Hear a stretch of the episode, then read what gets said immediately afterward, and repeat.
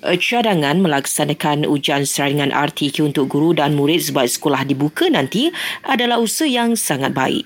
Berikut kenyataan lanjut Presiden Kesatuan Perkhidmatan Perguruan Kebangsaan Malaysia NUTP Aminuddin Awang.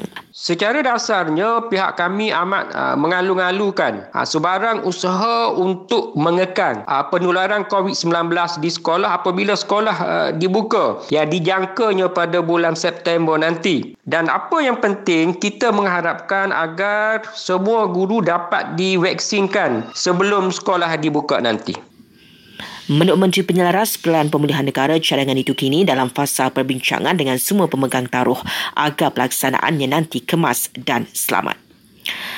Kelonggaran pergerakan kepada individu yang lengkap dua dos vaksin COVID-19 akan diumumkan pada hari ini atau esok. Ujar Tan Sri Muhyiddin Yassin ketika ini kerajaan dalam peringkat akhir untuk memutuskan perincian mengenainya. Namun Perdana Menteri mengingatkan vaksinasi lengkap bukan pasport untuk mengabaikan SOP. Lebih 71% rakyat Selangor telah menerima sekurang-kurangnya satu dos vaksin COVID-19. Kerajaan negeri juga memaklumkan program vaksinasi yang digerakkan akan memperlihatkan hasilnya menjelang bulan depan.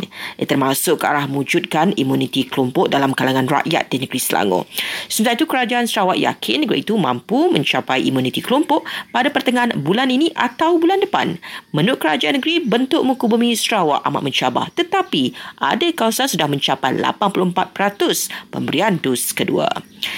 Dan Kementerian Kesihatan meluluskan satu lagi vaksin COVID-19, produk Spike Vax dikenali sebagai vaksin Moderna.